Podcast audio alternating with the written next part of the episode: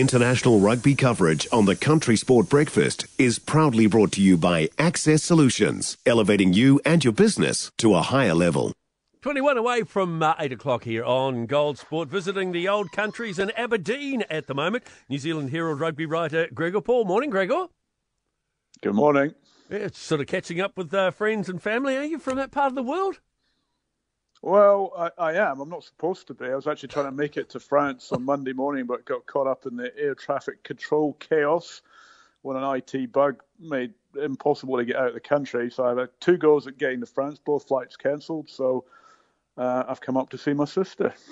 Well, that's nice. It's probably worked in your favour a wee bit. Hopefully, you can get to France. But I want to, um, I want you to soothe the country's feelings, soothe our nerves. And you wrote an article uh, for the New Zealand Herald yesterday, which uh, was about the loss by the All Blacks, and it's it may be the Springboks loss was just what the All Blacks needed, and I tend to agree with you there. It's a good wake up call, wasn't it?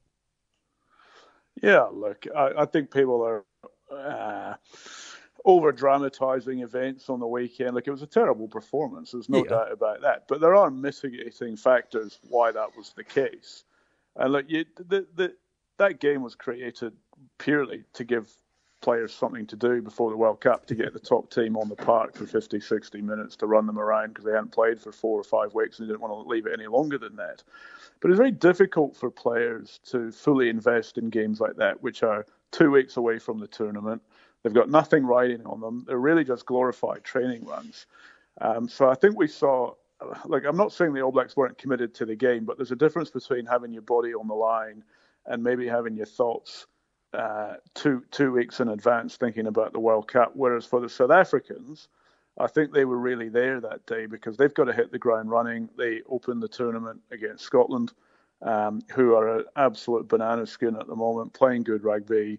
Uh, dangerous team with the ability to knock South Africa over, and if that happens, you know that there's going to be a lot of trouble for the South Africans to get out of their pool. So they need to they needed that game. They were up for that game. We saw them throw everything at it. Look, rugby at the moment, if you're five percent off, if you're not quite there mentally, and the other team are really bang on the money, which South Africa were, yeah, things can unravel quite quickly.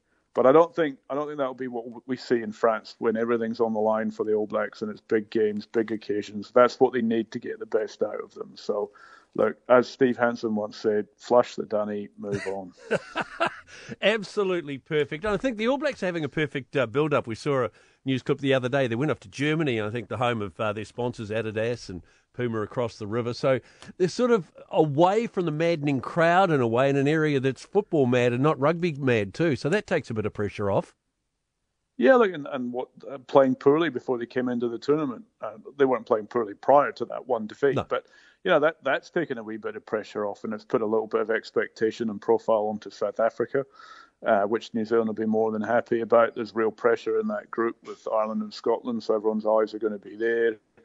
Like I think they'll be they like, they wouldn't be super delighted by the way that they played. Um, you know, it wasn't like it wasn't a terrible thing, but um, you know, they've got to be a little bit careful. They can't play a game like that again. So they do have to learn from it. They do have to move on from it. They do have to raise their game completely. But um, I think they'll be reasonably comfortable, particularly now that Scott Barrett has been uh, released to play. Yes. He hasn't been punished by the judiciary. They'll be a wee bit grumpy that Tyrell Lomax picked up a nasty injury against South Africa, which will rule him out of the opening game. But I think, you know, two weeks out from the tournament, you play a full blooded encounter with South Africa, you only lose one guy. You'd probably take that because it could have been worse. So look, they're, they're probably 80% satisfied with how they've come into the tournament. And like all I know is that when you get to World Cups, everything changes. England have been terrible leading into the World Cup. Wouldn't surprise me if they make the final. You know that that's the crazy sort of stuff that we'll see at this tournament. And the other thing too that we touch on, and I guess it was a learning curve as far as the penalty count was concerned, just getting used to uh, Northern Hemisphere uh, rugby refereeing and. Uh, you know the the, yep. the extra refs watching the game very very closely, so that's a good wake up call too. Yeah, like I put them into World Cup mode because World Cups are going to be refereed in a completely different way. The pressures on the officials will be different, expectations will be higher. They're they're going to be pedantic quite clearly. You know, they're going to have TMO interference. I would imagine that's how it's going to roll. and they're going to need to be managed. The referees are going to be need to be managed on the field, and the All Blacks need to get a, a, little bit street smart about how they deal with that. They weren't at Twickenham. I thought the South Africans were. They played the referee very well.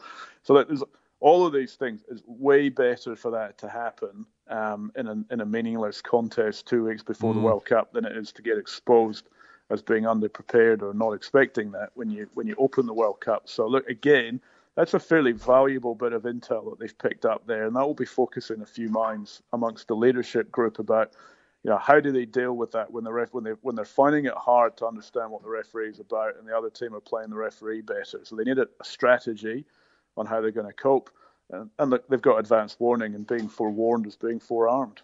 Totally agree with it, Greg. I'll let you go and enjoy your sister's hospitality and the Northern Lights of Old Aberdeen, and uh, we'll talk. we'll talk next week, eh? Will do. One of the scariest things you can hear as a parent is quiet.